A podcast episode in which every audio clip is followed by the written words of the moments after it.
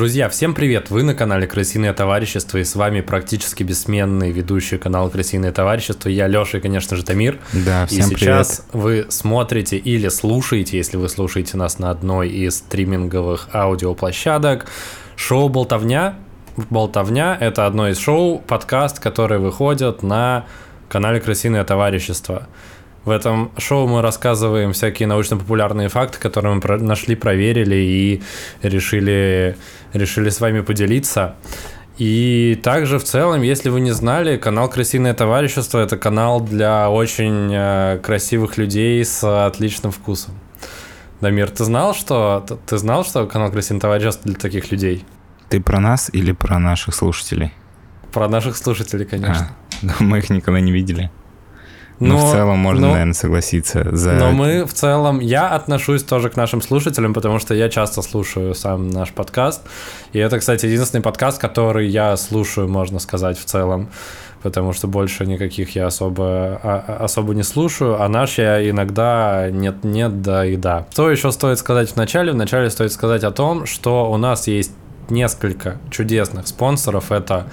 Лапулёк, Ролан Ибрагимов и Добрый Человек. Спасибо вам большое за то, что поддерживаете нас из выпуска в выпуск и остаетесь с нами уже такое долгое продолжительное количество времени. У нас скоро, я напомню, в октябре, это, кстати, мы записываем этот выпуск, сейчас 10 сентября, а день рождения подкаста «Крысиное товарищество» — это 10 октября, и нам будет 3 года, так что скоро вас ждет, наверное, какой-то спецновогодний новогодний по подкастовый выпуск. День рожденный, а не новогодний. У меня, кстати, еще 9-е, поэтому мы сейчас записываемся как раз в тот момент, когда я еще живу во вчера, а Леша уже живет в завтра.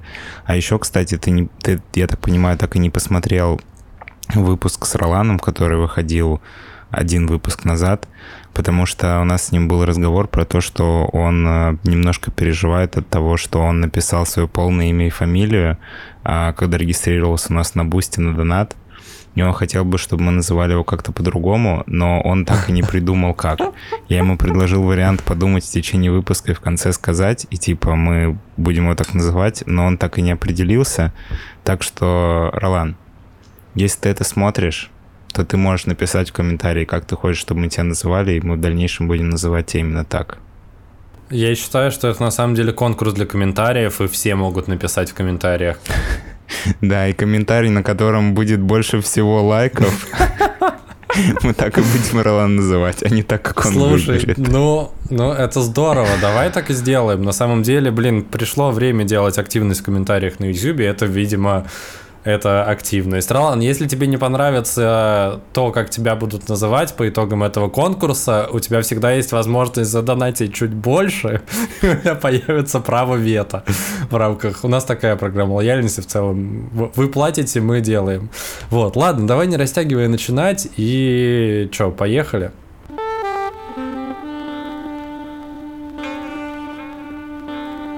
Ты хотел спросить, о чем мы болтаем сегодня? Да, Лёш, о чем мы поболтаем сегодня? На самом деле, спасибо, что ты спросил, это очень местный вопрос для начала. Я люблю, когда мы начинаем так структурированно и сразу с открытого вопроса, на который мне есть что ответить. На изучение этой темы меня натолкнуло то, что мне несколько раз говорили люди, которые видели наши выпуски на YouTube, что я очень часто трогаю свое лицо во время записи. Я не знаю, замечал ты или нет. Я только что убрал руку от своего лица, после того, как ты сказал. А ты не знаю. Ну, я просто на самом деле, когда мы записываемся, половина внимания моя на том, что я говорю, а вторая половина... треть внимания на том, что ты говоришь, треть внимания на том, что я говорю, и треть внимания на себе, потому что я смотрю на себя через зеркало в камеру. У меня тут супер приспособа, стоит камера и стоит зеркало, и я через зеркало смотрю на монитор своей камеры, вот, и слежу, чтобы я никуда не сдвинулся, у меня никуда не уехал стабилизатор, вот, поэтому на тебя у меня внимания не хватает, поэтому я не могу сказать, как ты там трогаешь себя и как часто, я, к сожалению, не в курсе. Слушай, у меня вообще абсолютно противоположная ситуация, потому что у меня вообще нет никаких индикаторов того, как я смотрюсь в кадре, ни зеркала, ни какого плейбека, чтобы это видеть, и даже у меня на компьютере на экране высвечивается видеозвонок с тобой, но у меня так расположены окна, что я вот картиночку с собой закрыл, и поэтому я вижу на полэкрана тебя, на полэкрана текст подсказки, и еще примерно на маленькую часть экрана в уголке наш телеграм-чатик, куда я тебе скидываю материалы. Я специально так делаю, чтобы не отвлекаться на то, как я смотрюсь в кадре. В общем, я решил понять вообще, в чем дело и почему мы так часто трогаем себя, трогаем свое лицо. Я не знаю, замечал ли ты это за мной, смотря наши выпуски, или за собой в каких-то ситуациях, но оказалось, что человек в целом бессознательно касается себя в среднем 13 раз за 20 минут. Ты про лицо или вообще про все части тела? Вообще в целом, но при этом треть из этих прикосновений идет в область ноздрей, носа и так далее. В целом, эта информация взята из исследования, о котором я сегодня расскажу еще подробнее. Собственно, оно и натолкнуло меня на всю эту тему. Как я уже сказал, самая важная информация из того, что вот ты типа 13 раз в среднем за 20 минут к себе прикасаешься. Самое важное, что из этого стоит вычленить, что треть прикосновений приходится на нос. И это действие непосредственно сопряжено с нашими природными инстинктами. Как оказалось, в эти моменты мы принюхиваемся, тем самым пытаясь осознать себя в пространстве, убеждаясь в том, что мы в порядке. Я в конце про это еще чуть подробнее расскажу. Но в целом вся эта тема и статья, на которой наткнулся, натолкнуло меня на вопрос вообще обоняния и насколько оно вообще для нас важно и за что оно отвечает. Я решил про это почитать подробнее, какие-то факты посмотреть, что вообще, на что вообще влияет запахи, которые мы ощущаем, и как это складывает нас, может быть, психологически. И то, что я узнал, меня действительно поразило до глубины души. Надеюсь, тебя, как и наших зрителей и слушателей, это тоже паразит. Дамир, что ты вообще знаешь про обоняние? Какую в твоей жизни занимает роль ощущение запахов? Слушай, ну, на самом деле я никогда не был человеком с очень развитым обонянием. Возможно, проблема в том, что я курю.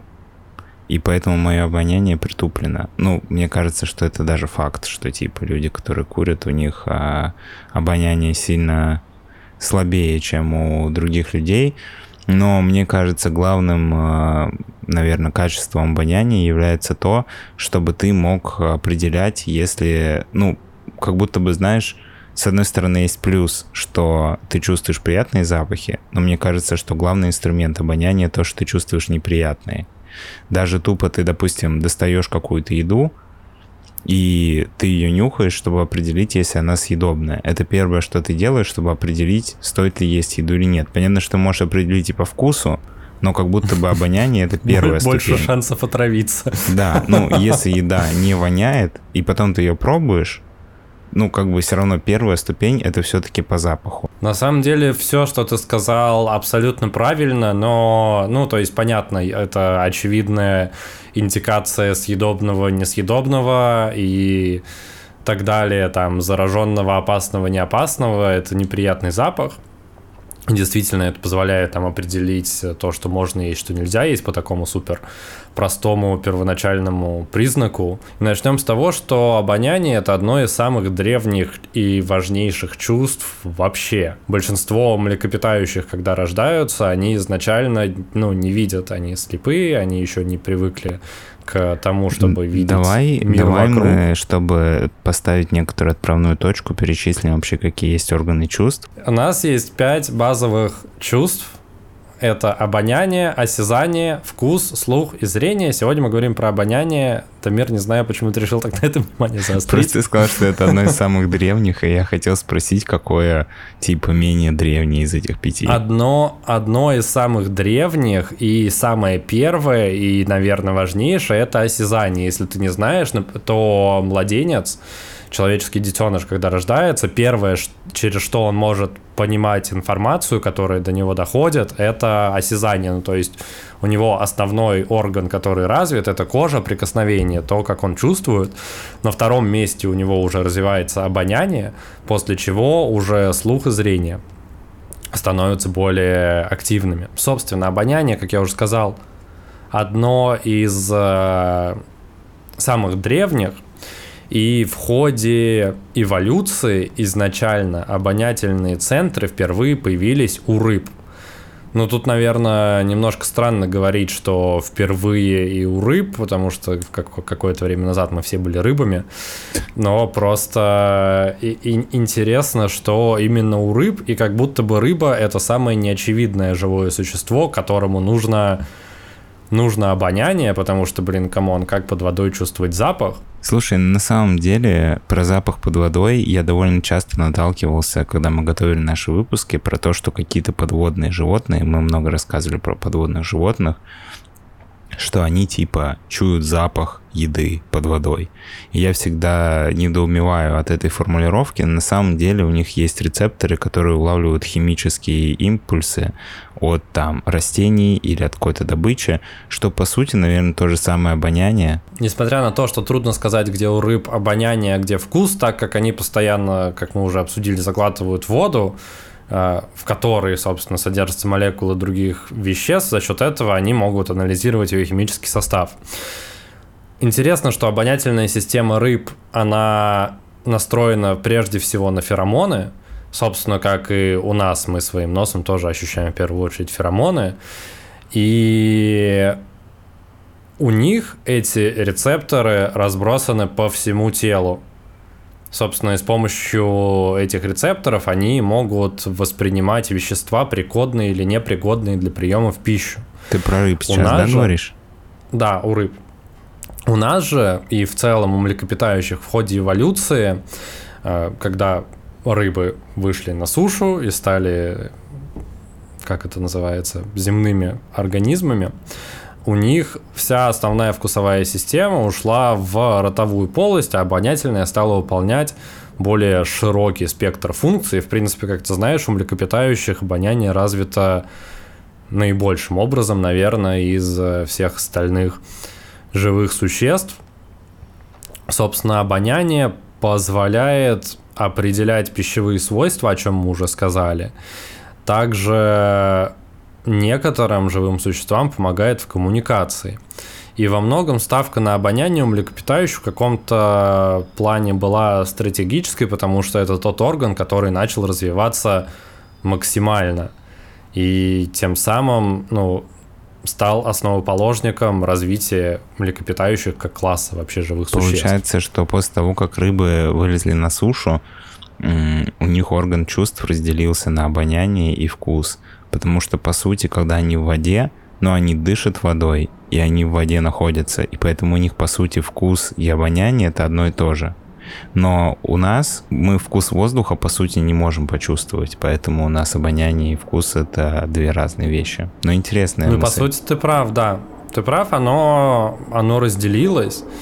И изначально у многих животных обоняние предшествовало всем другим чувствам, как я уже сказал. Благодаря нему мы можем на расстоянии ощущать присутствие пищи, особи противоположного пола, приближение опасности и так далее. И, собственно, как я уже сказал, он был основоположником развития млекопитающих, в принципе, как класса живых существ. По ощущению, по внутреннему, у человека все равно ведущую роль играет зрение и слух. Однако это вообще не означает, что обоняние вторично.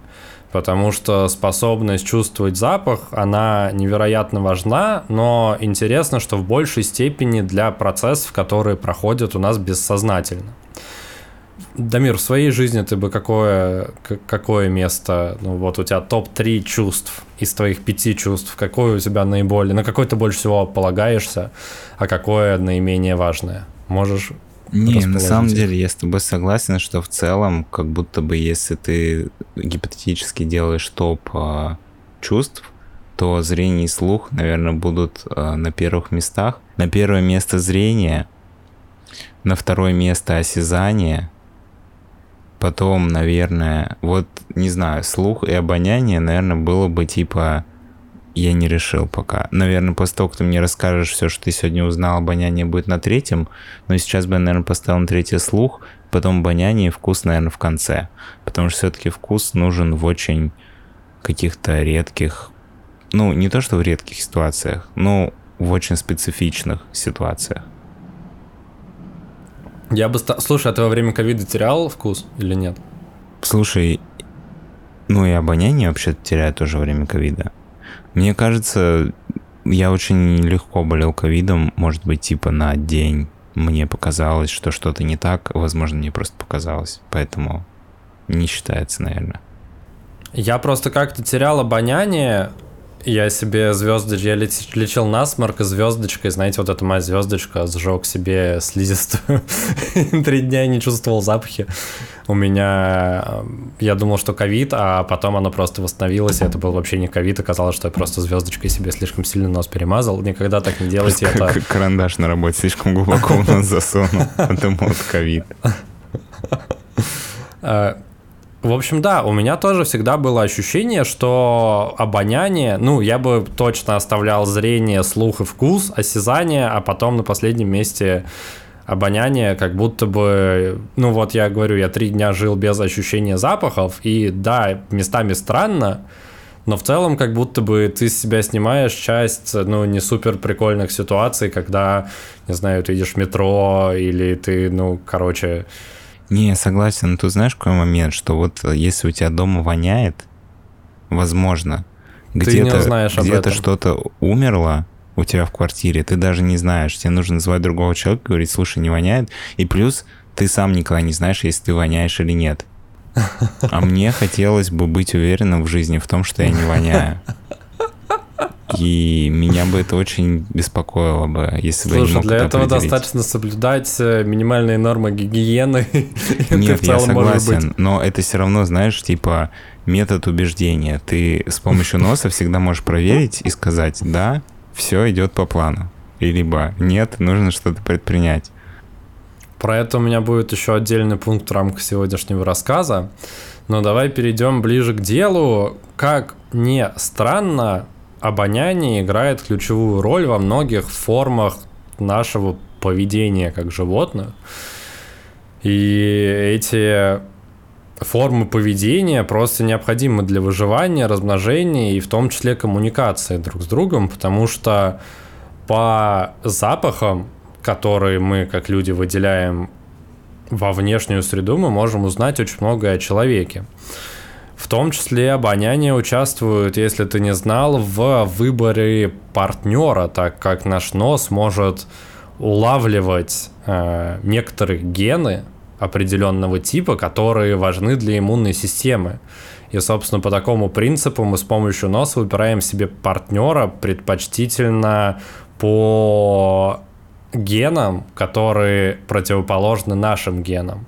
Потому что таким образом у совместных детей будет более хороший иммунитет. Я, кстати, никогда не знал про вот эти вот подробности про разные гены, но в целом это была мысль, которую я хотел тебе сказать, когда ты меня спрашивал про то, зачем нужно обоняние.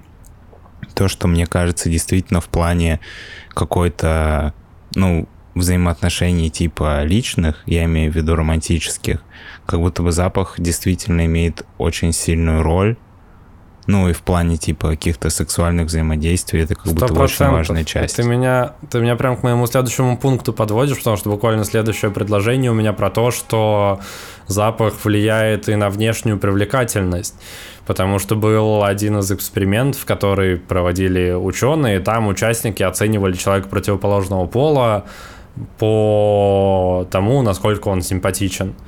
И, как правило, люди выбирали людей более симпатичными для себя, если им нравился запах его феромонов. О, кстати, знаешь еще какой момент? Я не знаю, если ты сегодня будешь про это рассказывать, и я сейчас опережаю твой ровный поезд повествования, но я замечал такую вещь, что когда ты типа очень много переживаешь и нервничаешь, у тебя меняется запах пота, и он становится более неприятным, чем если у тебя пот, допустим, после пробежки или после жаркого дня. 100% это все связано с нашими... У меня не будет отдельного пункта про это. Я натыкался на информацию об этом, и действительно у нас меняется состав выделяемых жидкостей в зависимости от нашего состояния, ощущения, и, собственно, это как раз связано с вот той невербальной коммуникацией через запахи, которой мы, люди, обладаем. Собственно, с помощью вот таких вот штук мы можем сигнализировать другим особям вокруг нас то, что с нами происходит. И это такая неочевидная штука, о которой мы вроде как подсознательно догадываемся, и когда я это читал, про многие вещи я такой, типа, действительно, это тоже вроде логично, но потому что для животных это логично, а мы в целом животные. И это действительно очень интересно. Также уже упоминали, но по запаху люди могут узнавать своих кровных родственников, детей, родителей, братьев и сестер, что тоже связано с как раз вот этой историей с генами, которые мы можем уловить своим носом, которые связаны с иммунитетом. И если у вас эти гены похожи, соответственно, вы можете определить своих родственников по запаху. Более того, было даже исследование, которое косвенно подтверждало, что мы можем отличить по запаху своих домашних питомцев. Так же, как собаки и кошки могут узнавать своего хозяина, в обратную сторону это тоже работает.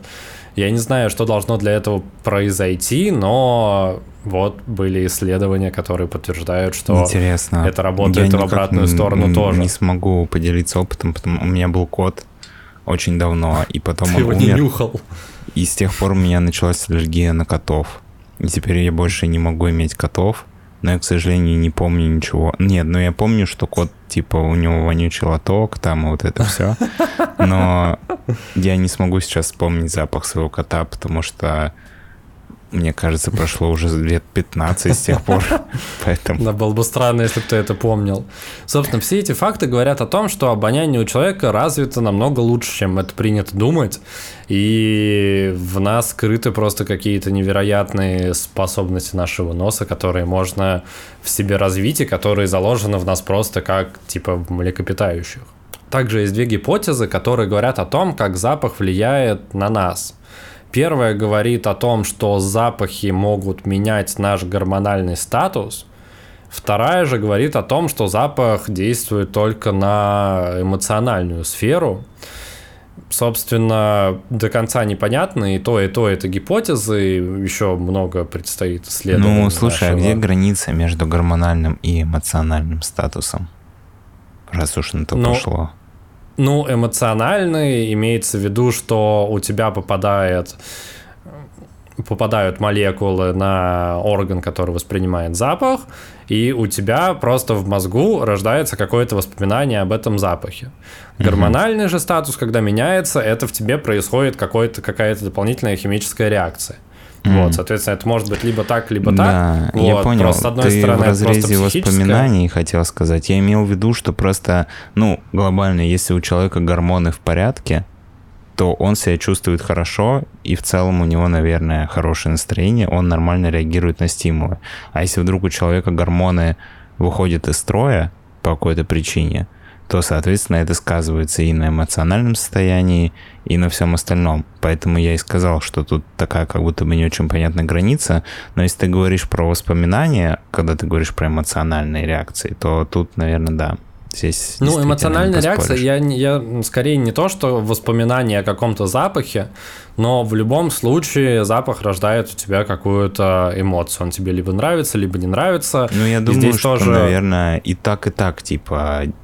Есть эффект, типа, и в той сфере, и в той, наверное, по чуть-чуть, поэтому вряд ли мы сможем сказать, типа, на 100%.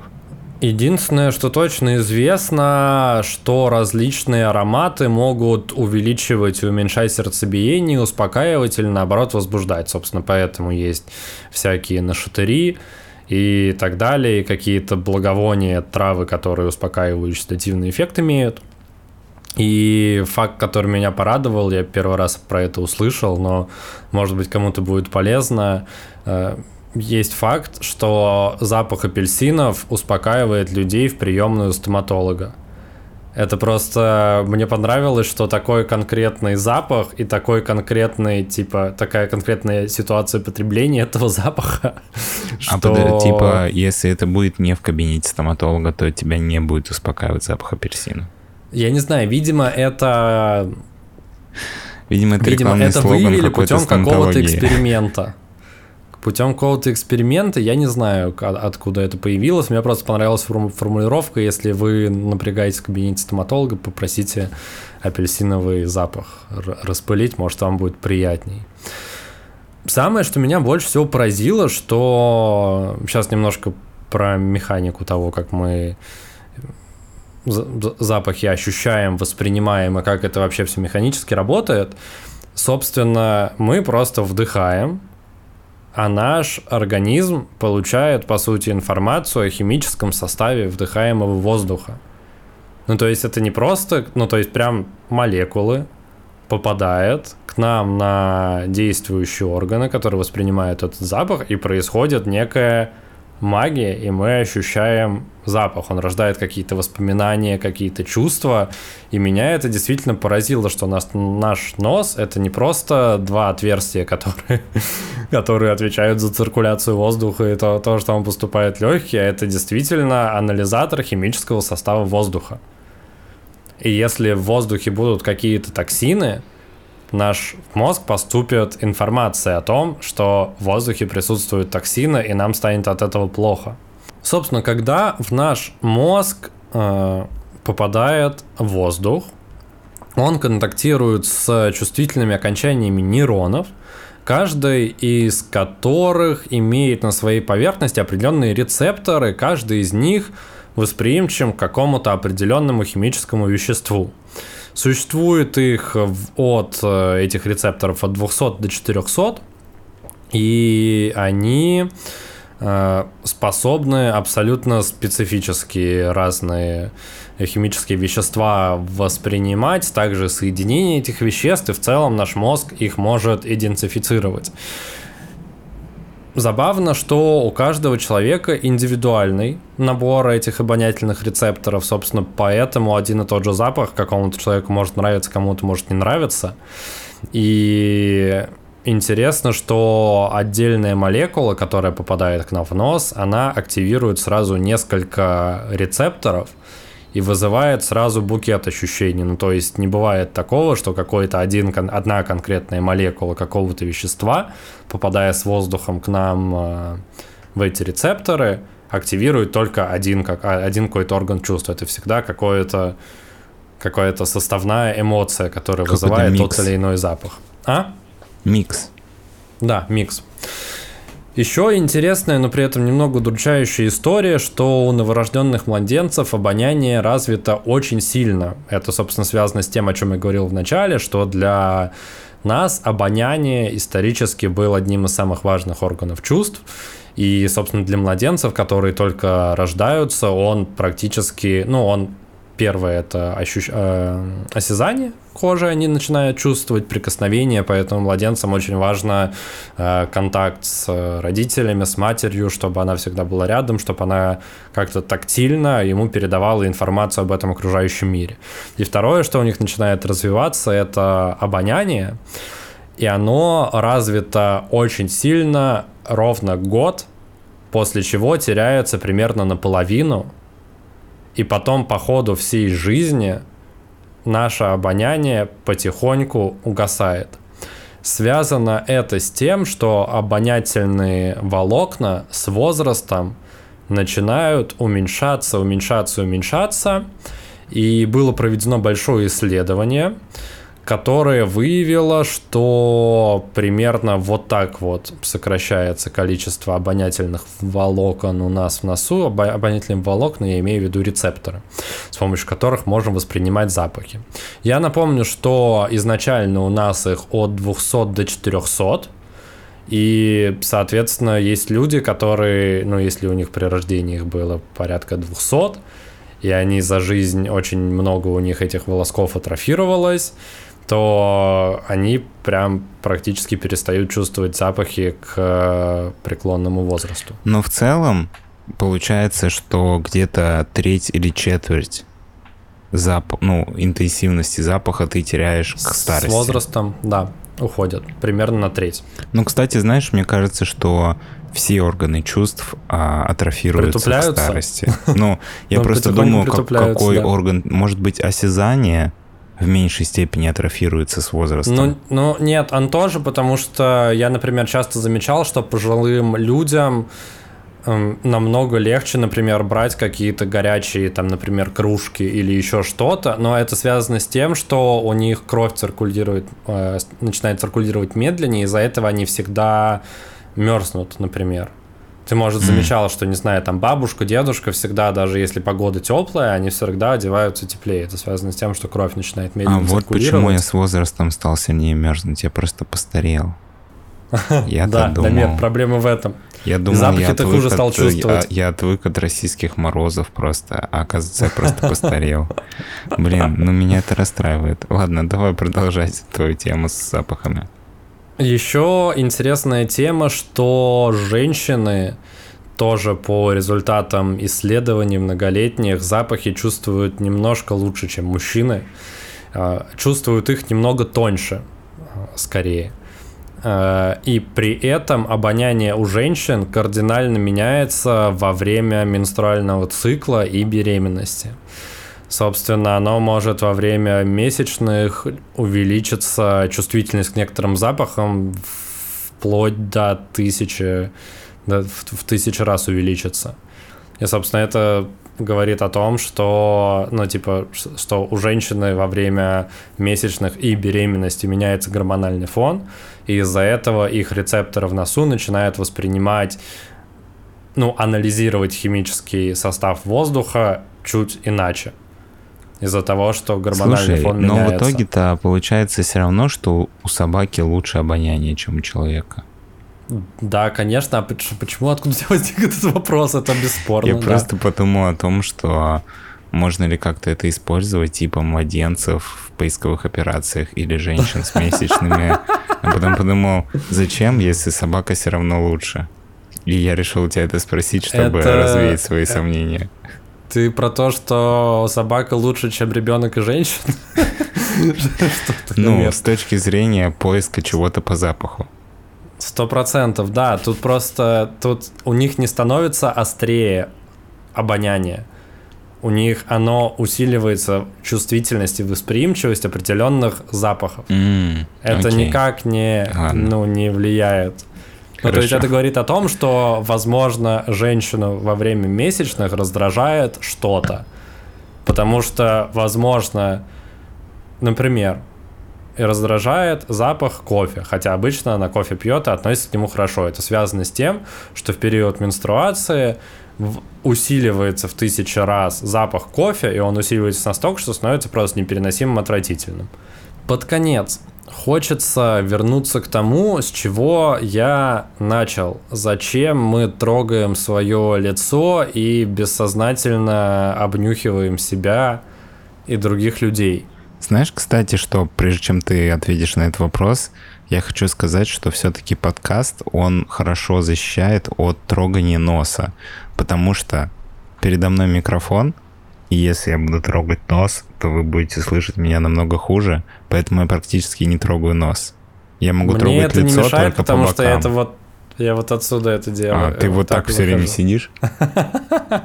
Да, я не замечал раньше, ну ладно. Так и зачем? Следующая информация, которой я поделюсь, это переведенная статья научного журнала The Royal Society Publishing, в котором ученые Крейг Робертс, Ян Гавличек, простите, не знаю, куда ставить ударение, там указано не было, и Бенуа Шааль исследовали феномен самоприкосновения и обоняния в совокупности прикосновения себя и обоняния. Они выяснили, что в целом всем приматам, в том числе людям, свойственно самоприкосновение. Изначально предпосылки этого действия до сих пор не ясны, но они практически всегда действительно происходят бессознательно. Вот как у тебя сейчас, Дамир, это абсолютно бессознательно, я уверен. Да. Ученые выдвинули гипотезу о том, что прикосновения к самому себе способствуют самовосприятию и получению информации о самом себе. Причем, например, гориллы-шимпанзе и орангутаны касаются себя и своих лиц в среднем 20 раз за 20 минут. Ну, то есть, получается, примерно раз в минуту они себя касаются. У человека, я напомню, это в среднем 13 раз за 20 минут, как я уже упоминал в начале. Большая часть прикосновений происходит бессознательно, и этот акт может быть причиной передачи почти 25% респираторных заболеваний. И, собственно, все это исследование они проводили в 2020 году, исследование 2020 года, и я так понимаю, что оно было связано с распространением эпидемии COVID-19. Если честно, я немножко разочарован этим ответом, потому что я все это время думал, для чего проводили исследования, как часто ты трогаешь свой нос, типа, какой у него был смысл. И когда ты сказал, что это про заболевание, не знаю, я как будто бы ждал какую-то безумную теорию ученых, типа, знаешь, чем чаще ты трогаешь свой нос, тем дольше проживешь. Или там ученые решили проверить, правда ли, что когда чешется нос, хочется выпить, или что-нибудь такое, типа, безумное. Но оказалось, что все было более научно, и как будто бы... Я еще вообще не закончил, Дамир, это единственный факт, который есть про заболевание в этом во всем. Потому что дальше... Я буду рассказывать про их эксперименты, и я напомню, что журнал назывался Royal Society Publishing, а Society, я напоминаю, это общество. А Royal — это королевское. Да. Все верно. Собственно, это как-то связано еще будет с нашим, как это сказать, поведением социальным, наверное.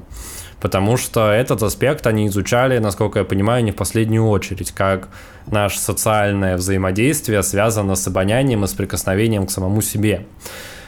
Один из экспериментов заключался в том, что ученые наблюдали за 160 людьми в течение 3 минут. Как экспериментатор заходил в комнату, он начинал приветствовать всех участников аудитории с помощью рукопожатия. В ходе этого эксперимента было выявлено, что после этого действия поток воздуха в аудитории, в закрытой, увеличивается. Что говорит о том, что когда в аудиторию входил новый незнакомый человек, да еще и начинал со всеми взаимодействовать социально и общаться и здороваться, люди бессознательно вдыхали усиленный запах, чем они это делали до этого, пытаясь получить информацию о собеседнике, с которым они до этого не были знакомы. Бессознательно. Бессознательно, да, это происходит. Также, я когда это читал, я задумался о том, что действительно в момент, когда ты жмешь руку или здороваешься с кем-то, мне кажется, в 90% случаев я бессознательно делаю глубокий вдох. Глубокий вдох носом делаю, да. И, скорее всего, исходя из того, что за 20 минут мы трогаем себя в районе лица примерно 13 раз, скорее всего, через какое-то время после того, как ты пожал кому-то руку, ты понюхал свою руку и тем самым бессознательно же обнюхал своего собеседника, с которым ты провзаимодействовал социально и тактильно. Звучит очень по-животному. Обнюхал своего собеседника.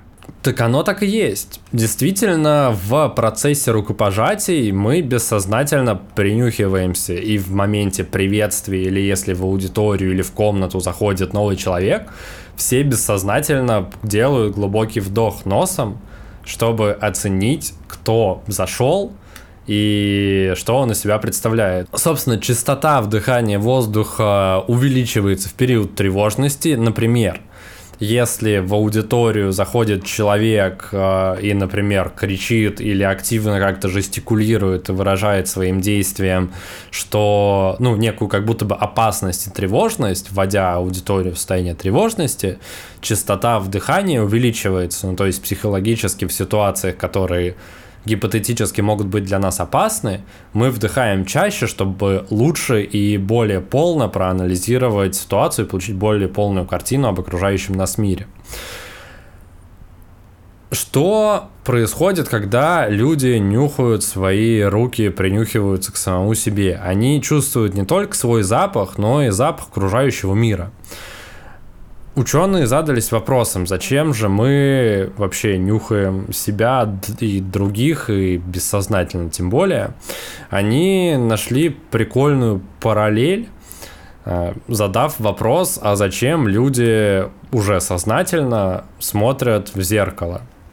Большинство ответят на этот вопрос так, что, ты просто хочешь узнать, как ты выглядишь, все ли у тебя хорошо, нормально ли, и... Я хочу тебе сказать, что я даже нюхаю себя сознательно для того, чтобы понять, как я пахну. И в зеркало смотрю по той же причине, чтобы понять, что все в порядке. И это часть нашего просто пути рефлекторного. Потому что, если ты не знал, зеркала изобрели только в 13 веке, а до этого людям нужно было как-то получать информацию о себе. Они смотрели в луже. Они обнюхивали себя исторически и намного раньше, как я уже сказал, обоняние — это было одно из основных наших чувств и самых важных с точки зрения и социального общения, и ощущения, и получения информации об окружающем мире. И действительно, люди просто веками и столетиями и тысячелетиями получали информацию о себе, принюхиваясь. И несмотря на то, что у нас сейчас есть зеркала, мы все равно подсознательно продолжаем это делать и наблюдать таким образом за собой, за своим состоянием и за состоянием окружающего мира с помощью обоняния. Слушай, а есть такое, что плохой запах от себя, он меньше чувствуется, чем плохой запах от других? Наверное, есть. Это ты вот про то, что свое говно не пахнет.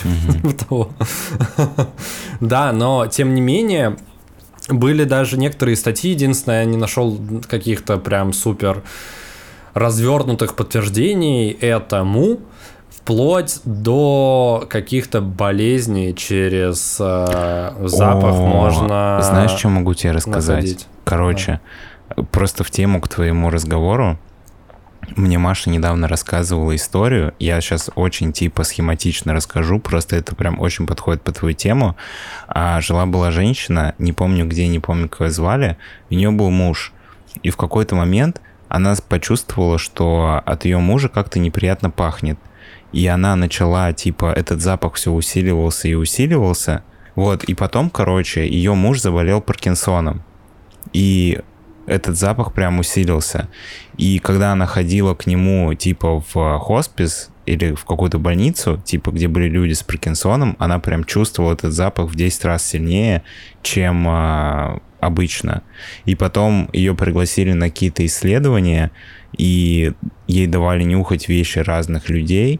И в итоге она в очень большой проценте вероятности угадывала вещи людей, которые болеют Паркинсоном, а там, где она ошибалась, и где она говорила, что люди болеют, но они не болели, в итоге со временем выяснилось, что эти люди тоже заболели Паркинсоном, когда она говорила, что их вещи так пахнут. Это просто я вспомнил и решил добавить к рассказу твоему, потому что это очень подходит. Да, это отлично дополняет. Это то, о чем я хотел косвенно упомянуть, но поскольку, как я уже сказал, не было каких-то супер подтверждающих данных, я не делал из этого прям большой акцент, но также упоминалось, что собаки и крысы, например, могут определять развитие онкологических заболеваний у своих хозяев. Я, опять же, там не было информации, но я в нескольких, и об исследованиях и так далее, но в некоторых источниках я на это натыкался. И основная проблема с определением болезни через запах связана с тем, что, как я уже сказал, наше восприятие запахов супер индивидуально. И, реально найти человека, двух людей, которые будут прям одинаково, идентично чувствовать запахи и слышать запахи, абсолютно невозможно. Поэтому, собственно, невозможно развить в себе этот навык, потому что у тебя вот есть условно ограниченное количество нейронов и рецепторов, на которые попадают химические элементы и молекулы, и это у тебя рождает в мозгу что-то. И, соответственно, если ты хочешь стать суперврачом, который будет определять и ставить диагнозы по запаху, то оно у тебя должно быть, ну, типа, как дар с рождения. И вот как у этой женщины. И, собственно, завершая, то, ну, и как бы закольцовывая то, с чего я начал, мы по результатам вот этого вот исследования ученых из журнала Royal Society Publishing, да, они пришли к тому, что подобно тому, как мы, смотря в зеркало на себя и убеждаясь в том, что с нами все в порядке, снимаем стресс, также и с помощью запаха, принюхиваясь и притрагиваясь к своему лицу и щупая себя, мы таким образом можем себя зафиксировать в пространстве и тоже снять стресс.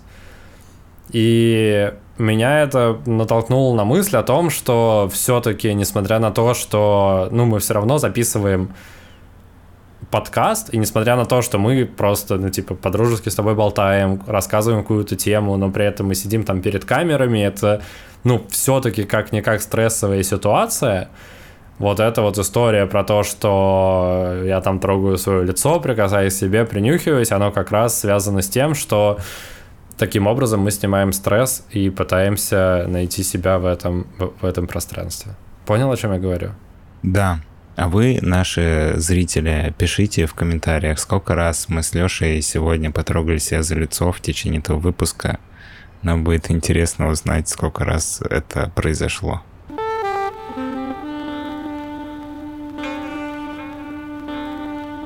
Друзья, вы слушали подкаст «Крысиное товарищество». Это было шоу «Болтовня». Сегодня мы узнали очень много интересных фактов про обоняние. Я думаю, что всем в жизни это будет полезно, особенно вам, нашим слушателям, потому что, как и сказал Лёша, самые стильные, красивые, хорошо одевающиеся люди – это наши слушатели. А что может этим людям пригодиться? Да, с хорошим вкусом – это знание про обоняние, потому что вкус уже есть. И сейчас вы узнаете про обоняние, и сейчас вы люди с хорошим вкусом и с хорошим обонянием. И спасибо Лёше за то, что он подготовил такую удивительную тему, и мы узнали много нового.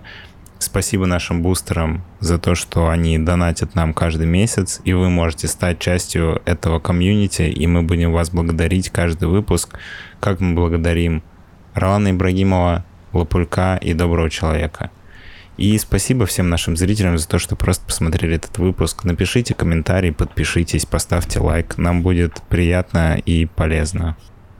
Я хочу напомнить о конкурсе в комментариях. Да. Вы можете предложить никнейм для Ролана Ибрагимова. И самый залайканный комментарий, мы будем так к нему обращаться, чтобы не смущать дорогого нам Ролана. Ролан, ну ты тоже можешь быть одним из тех, кто предложит. Ты можешь тоже написать комментарий и можешь поставить лайк на свой комментарий, и будет один голос. Может, его залайкают все, да, или нет.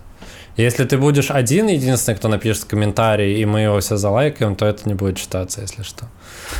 Должно быть минимум 2 комментария, чтобы это превратилось действительно в конкурс, и была хоть какая-то конкуренция. Придется ему еще дополнительный аккаунт в Гугле регистрировать теперь.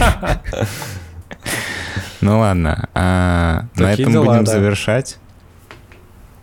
Увидимся уже совсем скоро. С вами были бессменные ведущие подкаста «Крысиное товарищество» Дамир и Леша, парень в футболке «Крысиное товарищество» и лысый парень. Всем пока. Пока-пока, отличной недели.